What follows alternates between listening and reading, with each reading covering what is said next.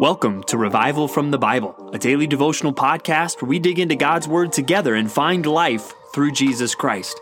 My name is Ben Blakey. It's Friday, the 21st of August, 2020. Today, in our culture, you'll hear this phrase come up from time to time. People talking about being on, quote, the right side of history.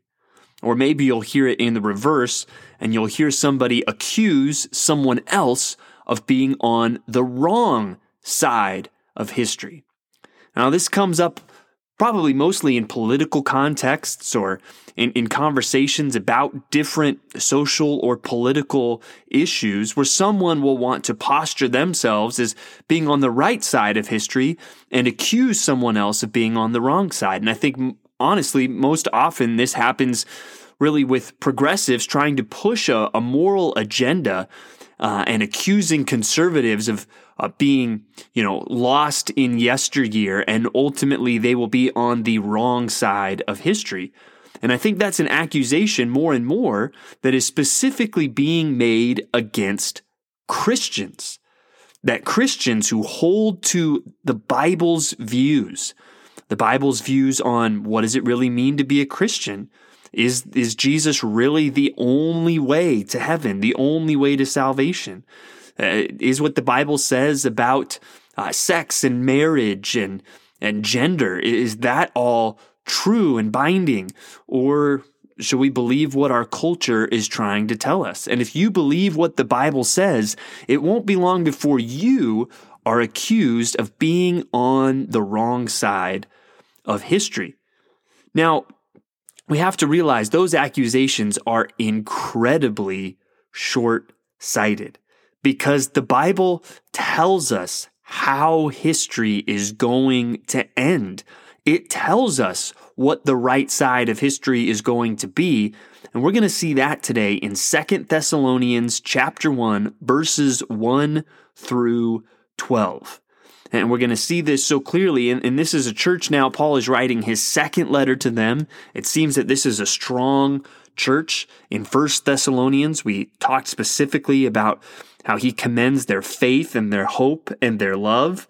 And we see in verse 3 of Second Thessalonians 1, again, he is giving thanks to God for them, as is right, because your faith is growing abundantly and the love of every one of you for one another is increasing. So he's very excited about this church.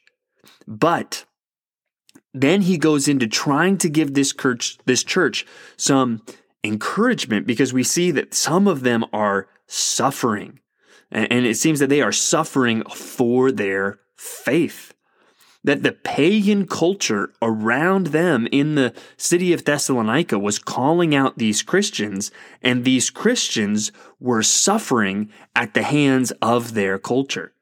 But look at how Paul responds to them, starting in verse 6. Since indeed God considers it just to repay with affliction those who afflict you, and to grant relief to you who are afflicted as well as to us when the Lord Jesus is revealed from heaven with his mighty angels in flaming fire, inflicting vengeance on those who do not know God and on those who do not obey the gospel of our Lord Jesus. They will suffer the punishment of eternal destruction away from the presence of the Lord and from the glory of his might, when he comes on that day to be glorified in his saints, to be marveled at among all who, be- who have believed, because our testimony to you was believed. So he reminds this church no, you are on the right side of history and you will be because Jesus Christ is coming back.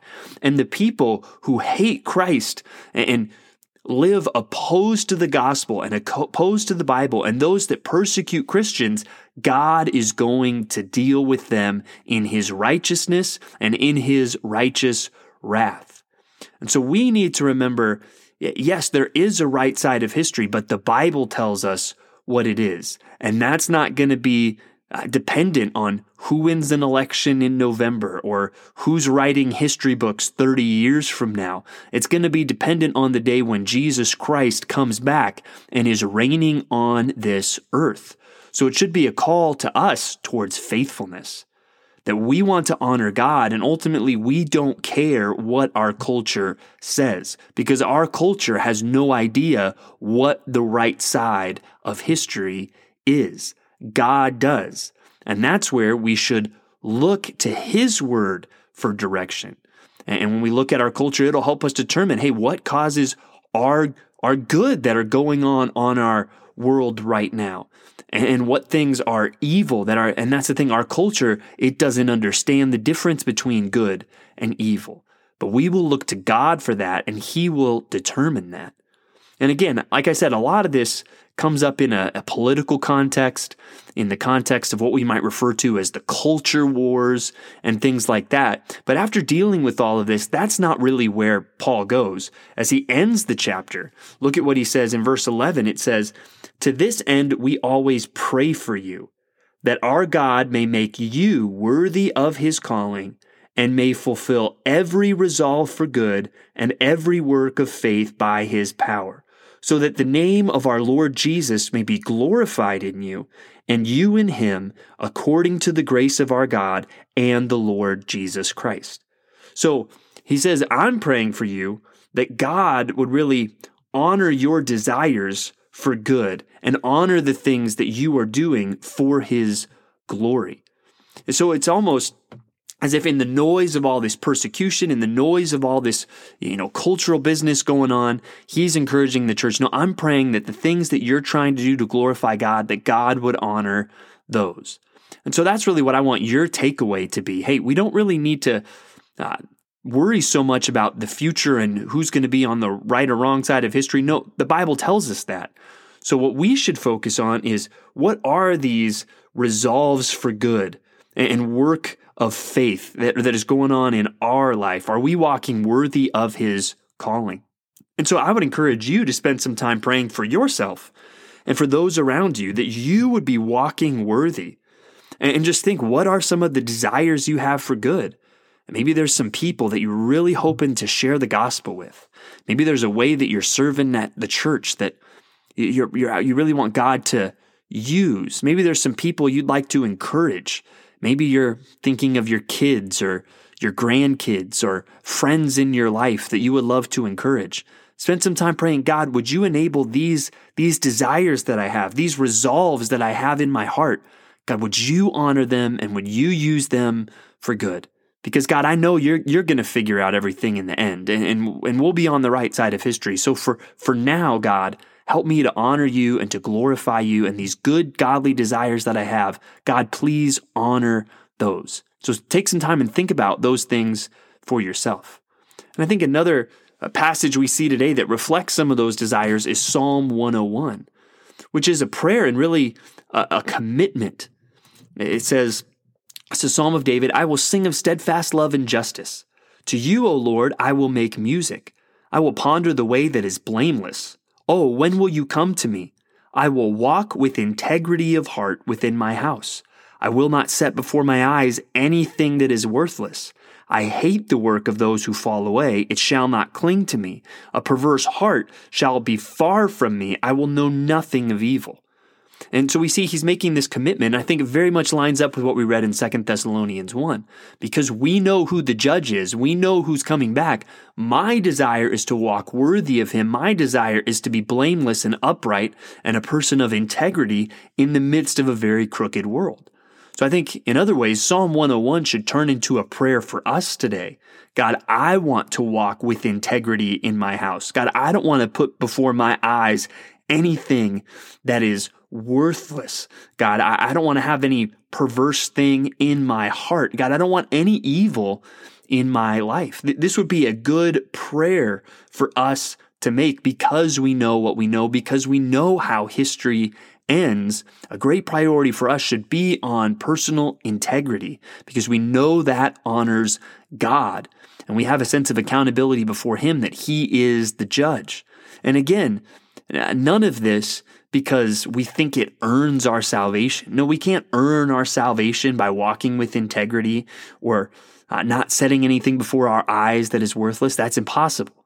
Um, in fact, we can't even do those things without God's help. But as people who have turned from our sin, put our trust in Christ, we've experienced the forgiveness that only Christ can offer. We have a renewed perspective. We now see sin for how ugly it is. And we rejoice that we've been set free from it. And our desire should be God, I want to be blameless. I want to be a person of integrity. I want to know nothing of evil. Well, that kind of gets us back to the book of Job today as we consider the arguments that are being made there and even accusations that maybe Job's integrity had been compromised. We're reading chapters 8 through 11 today. And in chapter 8, uh, the second of Job's friends speaks, a man named Bildad. And he makes his argument. Uh, starting in verse 3, he says, Does God pervert justice? Or does the Almighty pervert the right? If your children have sinned against him, he has delivered them into the hand of their transgression. If you will seek God and plead with the Almighty for mercy, if you are pure and upright, surely then he will rouse himself for you and restore your rightful habitation. And although your beginning was small, your latter days will be very great. Now, that is an incredibly interesting passage because at the same time, Bildad is very wrong, but very right. Again, he's very wrong in that he's bringing this very overly simplistic mindset that, hey, if you do good, God will be good to you in, in the sense that he will physically bless you. And if you're doing wrong, God's going to get you. And it's an overly simplistic view of how things work. And it's just, Job, you must be in some kind of sin if this bad thing is happening to you. So seek God and he's going to restore you. And again, we know this whole thing has started not because Job was in sin. It actually started because Job was walking in righteousness. But again, the interesting part, he's very wrong in how he's looking at things, but he's very right. And guess what happens? God does restore Job. And although his beginning days were small, the latter days will be very great. Uh, spoiler alert, um, most of you probably know how the story of the book of Job ends. He ends up it lists all of, you know, his possessions at the end of the book and it's all double what he had at the beginning. So, in some ways, Bildad is very, very wrong, but almost in an unwitting way, his words end up proving true that God does bless and restore Job. But Job responds in chapters 9 and 10, and it's almost as if he is, in verse 2 of chapter 9, he says, Truly I know that it is so, but how can a man be right before God? It's almost as if he's saying, Hey, I, I, I'm not in sin. There's no, you know, secret sin in my life that God is judging me for. But almost, how can somebody be perfect? That that's not possible.